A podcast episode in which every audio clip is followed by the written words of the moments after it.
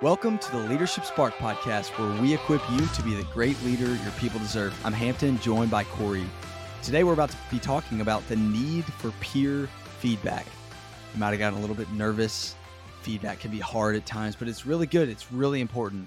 A couple reasons why, and I'll let Corey unpack the rest of it. But it's really good to get the perspective of those we work closely with to understand our leadership impact. We need to get the perspective. And, and the reason why is because there's often a gap between um, what I think about myself and how other people experience me. Uh, the gap is really that opportunity for growth. And another shameless plug here that's actually something that we are building in WildSpark um, it's going to be called the leader journey, and there's going to be an opportunity for some self assessment as well as some peer assessment. And some of us might realize, oh, wait, there actually is a gap. And that doesn't mean that you're a bad leader. That doesn't mean that you're a two out of five on a scale of leadership. It just means, oh, here's an opportunity for me to lean in and grow. So we're excited to tell you more about that. Uh, but but Corey, what what do we learn from Google?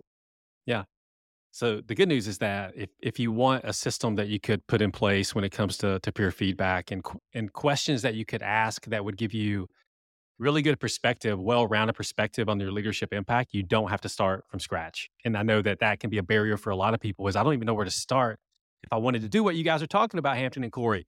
Well, Google's done it for you.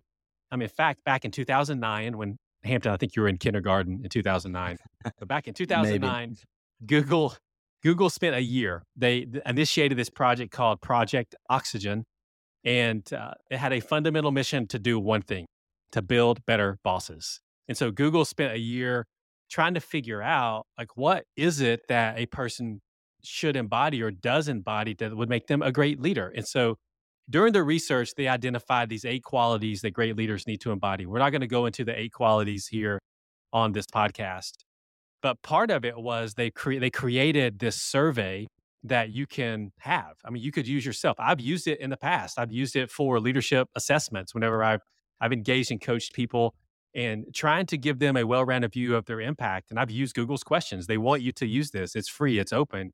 And so um, they've created a survey that leaders can use with their team or with people that are close to them to be able to get to get feedback. And it really goes back to what we talked about: is this need for you to get perspective from other people who can help you see is there a gap between what I think about myself and the impact I'm having as a leader, or maybe things I think I'm good at doing that in reality and in experience of other people isn't necessarily true.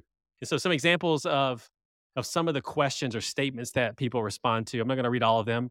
They've come up with 15. It's just 15 questions or statements that people can respond to from a 1 to 5 and uh, just to give you an example of, of what some of those are, is people would rate you on would they recommend you to other people? So if they had a friend came to work with for your company, would they want their friend working for you?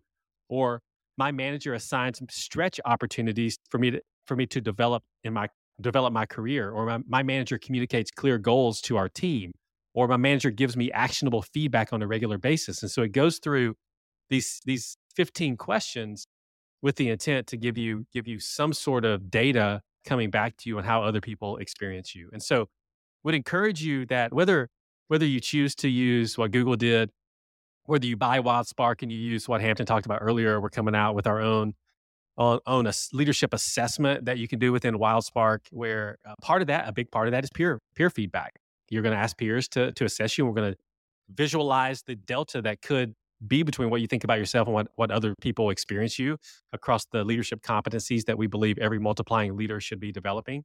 So whether you use that or you have your own, um, the encouragement is get the feedback from other people consistently. It'll help you get insights and it may even help you focus on what you choose to invest in next as far as developing skills over the next 90 days. And so the go and do is if you don't have WildSpark, of course, buy WildSpark and get the leader journey.